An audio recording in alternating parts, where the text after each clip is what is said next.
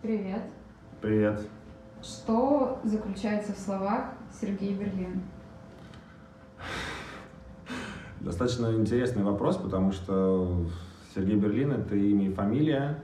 Вот, и, и так сложилось, что по прошествии, когда я начал заниматься татуировкой, я часто ездил в Берлин, и меня спрашивали, не связано ли это как-то с городом, и это не связано с городом, это связано с э, фамилией моей мамы, поэтому это никак не связано с городом, где я провел очень много времени в своей жизни. Сейчас ты отходишь от э, темы татуировок и переходишь на новый этап твоей жизни, правильно? Да, получается так, что за время, более чем за 5 лет татуировки у меня было где-то около 1200-1300 клиентов э, в разных абсолютно городах и странах. И я понял, что у всех людей присутствуют одни и те же проблемы, все находятся в поиске себя, все хотят э, как-то ощутить гармонию с собой, все обеспокоены поиском своего предназначения, а также тратят очень много сил на самореализацию, то есть понять, что им нужно делать, и самое главное, как это сделать, то есть как найти свои желания и наконец-то начать быть собой, реализовывать свою природу. И я понял, что я готов выйти на более масштабный уровень э, рассказа о моем видении, о том, как устроено сознание человека, потому что это раньше было замкнуто только на сеансах, э, к чему уделялось примерно половина времени, которое мы проводили с клиентом.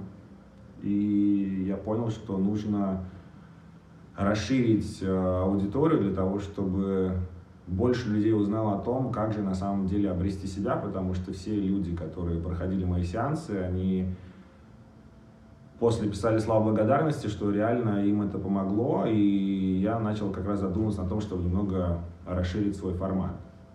Каким способом ты хочешь донести до большего количества людей свои мысли? А, способ простой, это телеграм-канал, это впоследствии, я думаю, как планомерное развитие, это будут э, более масштабные какие-то исследования на будет размещено там на YouTube, какие-то, да, там срез каких-то мыслей и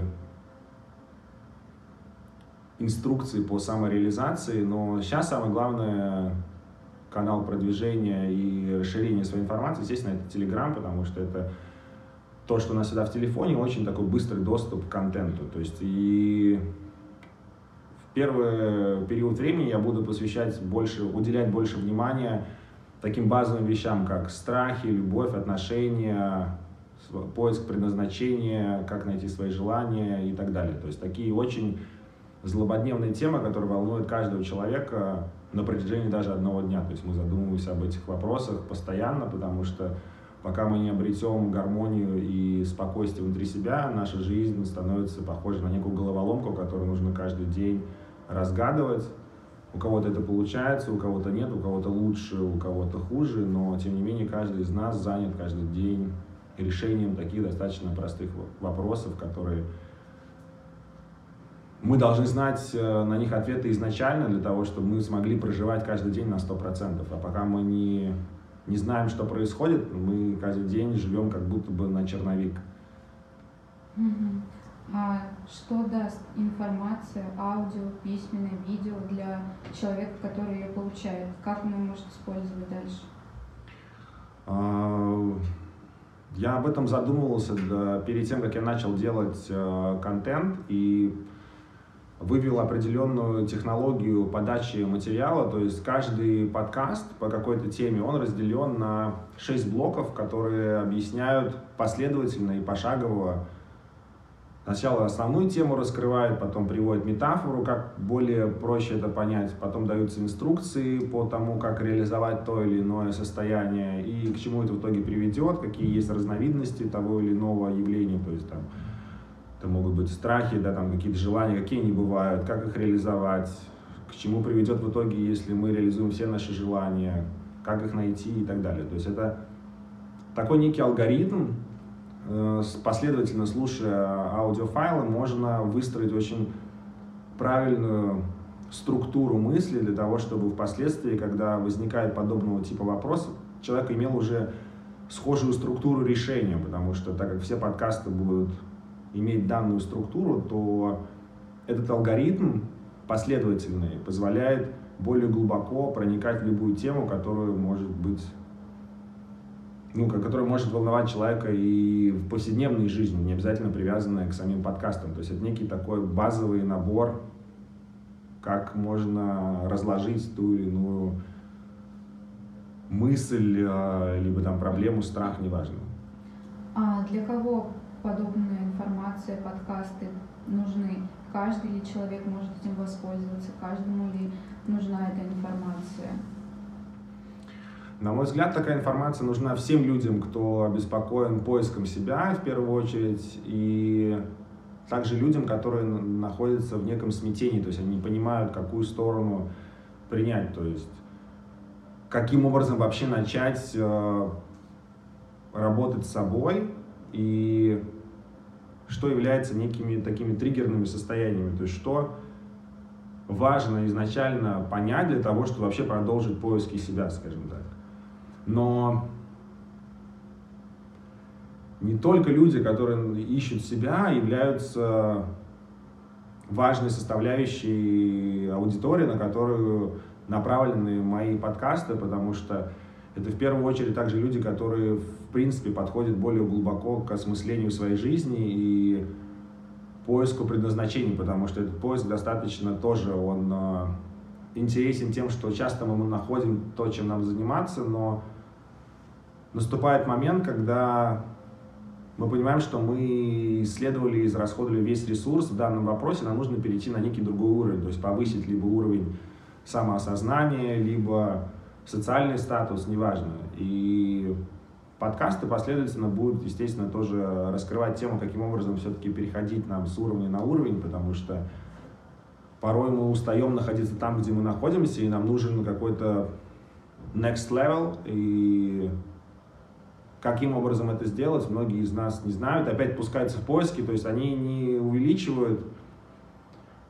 э, свой потенциал, они, наоборот, возвращаются, всегда так происходит, и в общении с клиентом за вот пять лет я понимаю, что они пытаются вернуться в прошлое состояние, найти способы, которые они использовали раньше, чтобы пойти дальше. Но такое невозможно. То есть, если ты возвращаешься назад, то следующим твоим шагом будет попадание туда, откуда ты пытался выбраться. Поэтому у людей все замкнуто. То есть они не выходят на следующий уровень, потому что они возвращаются назад, чтобы пойти вперед, но ты можешь только делать один шаг.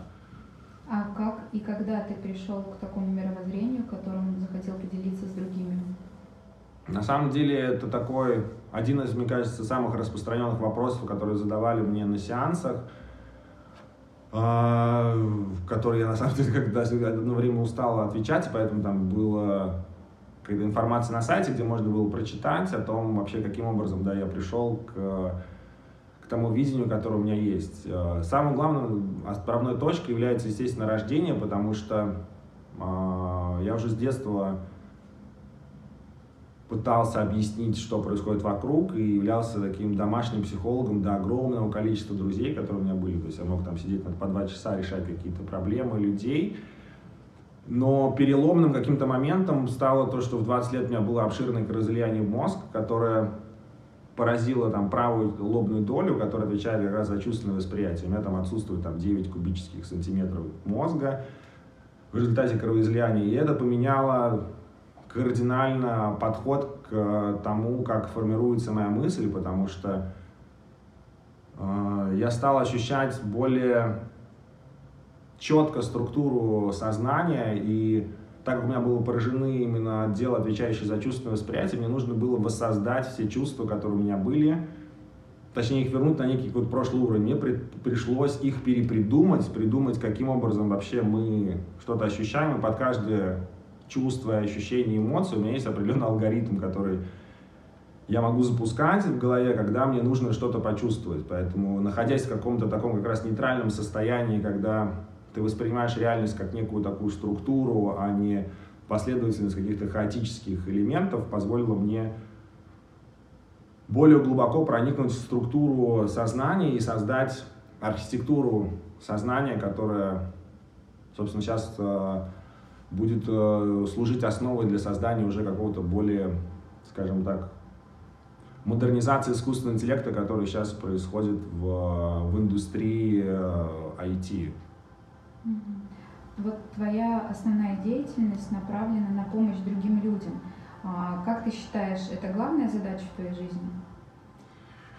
А, это то, что считывается со стороны, и...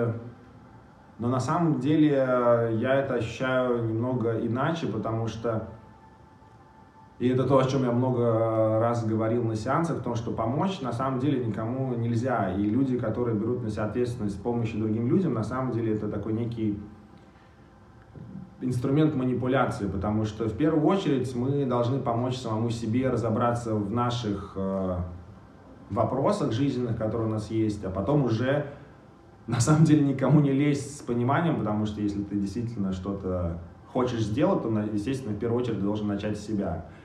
И я делаю сейчас на этом акцент именно с той целью, что все, что я построил как э, инструмент искусственного сознания, в первую очередь был нацелен на понимание самого себя. То есть я каждодневно стремлюсь более глубоко постичь структуру чувств, эмоций, которые я испытываю, и на сеансах и в подкастах я делюсь лишь тем, что я сам пережил. Поэтому это информация не книжного характера, а эта информация имеет прикладной, как прикладной аспект, потому что кто бы ко мне ни приходил на протяжении этих пяти лет, любая история, которую человек мне рассказывает, она со мной происходила. Именно поэтому я мог на своем примере каким-то образом объяснить, как я мог бы поступить, либо почему это может иметь какую-то э, глубину э, в сознании, потому что я исследовал это только в самом себе. Поэтому, если, потому что если ты не понимаешь себя, ты не сможешь не найти слова настолько понятные и простые, чтобы объяснить не, не просто человеку, который к тебе приходит, а объяснить мозгу, который на самом деле оперирует достаточно ограниченным количеством слов, для того, чтобы компьютер, который у нас есть в голове, понял. То есть это некие такие командные слова, которые понимает каждый человек, который бы не слышал то, что я говорю. А, разбираясь в себе, ты находишь ответы на все свои вопросы? И сложно ли это сделать любому другому человеку? Ответить на все свои вопросы, найти э, любое решение, том числе, я так понимаю, эти подкасты помогут людям, читателям, которые будут изучать эту информацию? То есть поможет ли им это более глубоко осознать самих себя? Да, ответят ли они на все свои вопросы? Возможно ли это? Интересный вопрос, потому что на самом деле, если очень внимательно слушать то, что я говорю, и считывать информацию, которая происходит, ну, которая формируется на неком эмоциональном фоне, да, на чувственном восприятии, и вычленить оттуда некий алгоритм, то да, можно решить все свои вопросы, на самом деле даже прослушав какое-то ограниченное количество контента. Но так как у нас в течение жизни происходит огромное количество шума в голове, то есть мнений людей, какие-то книжки, которые мы читаем, фильмы, то мы не знаем, за какое ощущение уцепиться. То есть не у каждого человека, который ко мне приходил, я видел, что существует очень жесткая связь, очень сильная связь с внутренним подсознанием, то есть неким таким базой знаний внутренних, то есть такое бессознательное, которое знает ответы на все вопросы, которое всегда готово помочь и которое содержит в себе огромное количество энергии для поиска решений. И если ты находишь это решение, естественно, начать его применять, потому что часто мы знаем, что нам нужно делать, но мы не понимаем, каким образом это делать. Поэтому во всех подкастах у меня есть такое а, пункт как инструкции по применению. То есть без инструкции любое знание это бессмысленное, просто бессмысленный набор слов. А существующий, не знаю, там, масштаб э, того знания, которое сейчас содержится там, в интернете, да, у людей, оно это просто набор букв. То есть тебе говорят какую-то вещь, но ты читаешь это и понимаешь, что ты не можешь это применить в своей жизни, потому что тебе не говорят инструкции. Это все равно, что пользоваться телевизором а, человеку, который ни разу его не видел, без чтения там, инструкции. То есть ты можешь что-то тыкать, но ты не получишь до конца все то, функционал, который там заложен, если у тебя нет инструкции, некого мануала по использованию данного знания. Поэтому моя задача, отвечая как бы раз на начало твоего вопроса о том, каким образом они могут это применить, я сообщаю именно инструмент, инструкцию по тому, каким образом начать применять инструмент логики, инструмент, инструмент чувств для более глубокого погружения в себя и осознавания того, кто же мы есть на самом деле. А вот используя твои инструкции, они сразу будут понятны человеку? Ты знаешь, с чего начать, какой твой первый шаг? Или все-таки придется разбираться, покопаться, попробовать? Потому что часто ты находишь информацию, в которой какой-нибудь человек говорит, как тебе действовать дальше, но ты все равно не понимаешь, с чего начать. Угу.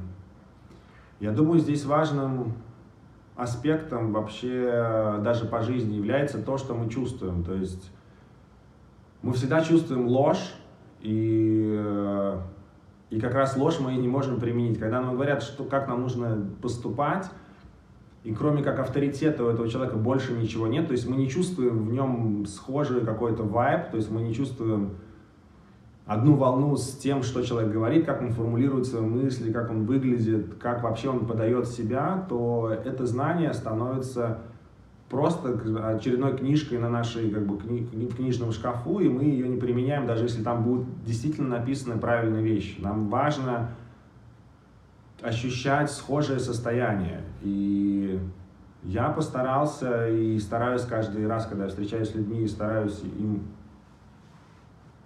что-то рассказать о себе, передать больше ощущений того, каким образом я смог понять то, что происходит, то есть сообщить некий логический ключ, который может каждый человек применить в своей жизни, независимо от его опыта как жизненного, так и профессионального. Вот ты сейчас сказал, что при личных встречах ты пытаешься передать человеку ощущения. А если мы сейчас переходим на формат подкаста, то есть это работа на большую аудиторию без э, личного контакта, а, насколько она будет действительно работать, полнота действий, подкасты, изучая этот человек, допустим, не общаясь лично с тобой? Здесь э, это будет работать всегда, это как бы я могу стопроцентно уверенность сказать, потому что существовали в моей деятельности консультации по аудиофайлам, когда мы созванивались, либо человек задал вопрос э, там, в Телеграме, либо в WhatsApp, и я отвечал. То есть я видел тоже, как человек мог из состояния какого-то непонимания прийти к осознанию того, что действительно существует более простое решение существующей проблемы, нежели у него там оно было до момента начала общения со мной. Просто когда мы говорим о личном контакте, здесь происходит уже более глубокая работа. То есть это у человека есть конкретная задача, и мы эту задачу конкретно решаем. То есть э, качественные личные консультации, они остаются как опция, но это более другой сегмент работы, потому что мы с клиентом погружаемся в более плотную работу над какими-то более глубинными э, проблемами, которые есть. Потому что в подкастах задача стоит в том, чтобы сообщить простые инструкции, которые мы можем применять самостоятельно в своей жизни. Они, это некий универсальный набор. То есть там страхи, желания, оно для всех одинаковое. И при личной встрече я, в принципе, говорю то же самое, что и в подкастах. Потому что вот к вопросу о личном, да, еще как бы контакте в том, что здесь именно какой-то конкретный разбор конкретного вопроса, потому что часто он комбинирует достаточно огромное количество различных аспектов, которые в жизни человека происходили, и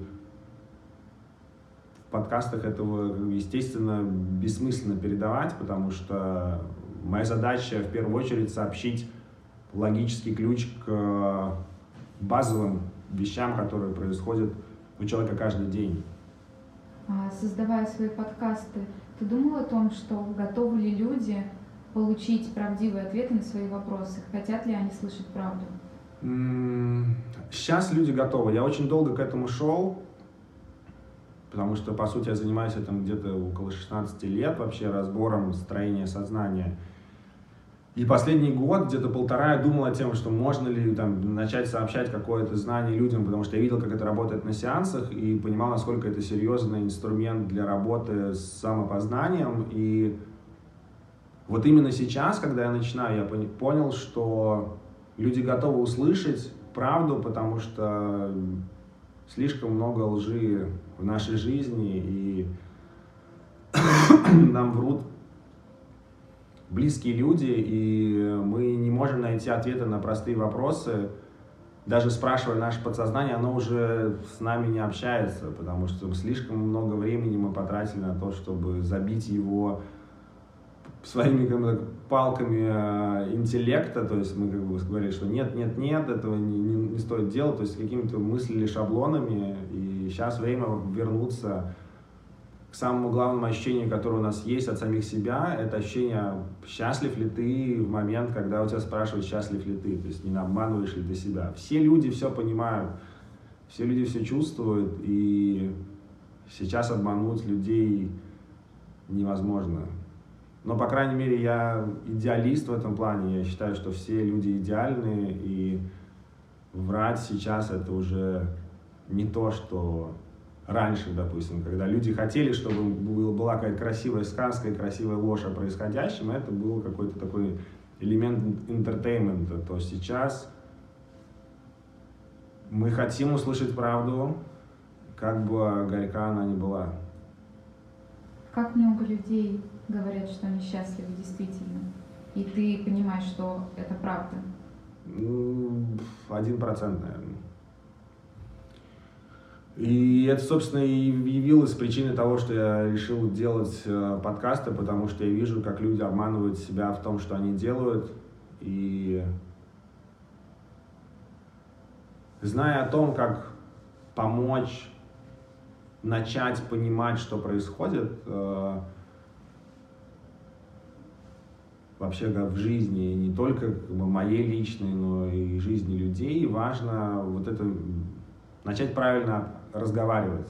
Потому что все проблемы людей от неправильной коммуникации. То есть мы, не умея общаться с самим собой, мы, естественно, строим неправильную коммуникацию с людьми. То есть мы можем начать с не тех, э, так, эмоционально-чувственных посылов, и все общение получится в итоге неэффективным для нас. По крайней мере, если мы ставим какую-то задачу в общении с человеком. Как думаешь, сколько понадобится времени, чтобы этот один процент вырос в несколько раз?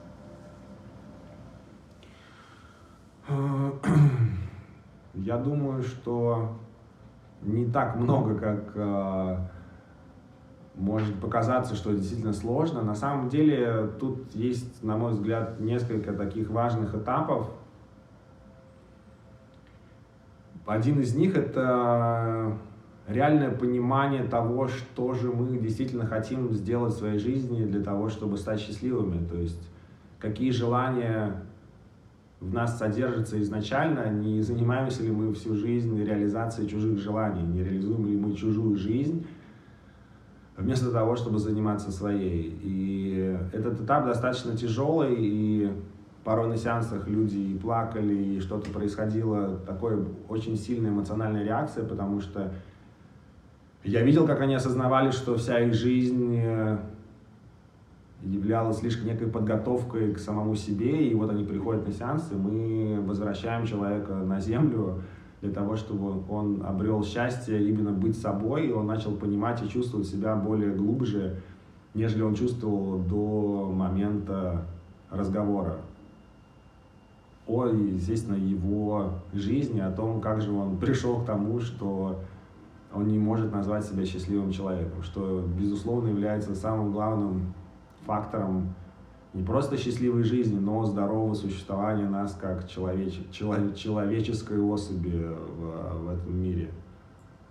Ты счастлив на данный момент? Да, я счастлив, и потому что я понимаю, что происходит в моей жизни, зачем все это нужно, и я вижу, как мое сознание находится в таком состоянии покоя, что, по сути, нет ни одного вопроса, который бы у меня возникал, на который я не смог бы ответить не просто словами для самого себя, да, то есть такой внутренний диалог, но и не найти чувственного обоснования этому. То есть я чувствую и говорю одинаковые вещи, поэтому все, кто как-то долго со мной знаком, либо видя меня там сквозь каких-то сеансов, если человек возвращался, он, он понимает, что есть все-таки возможность существовать в таком расслабленном состоянии и быть не просто в гармонии с собой, но и наслаждаться жизнью полноценно, понимая вообще, что такое жизнь сама по себе. А жизнь — это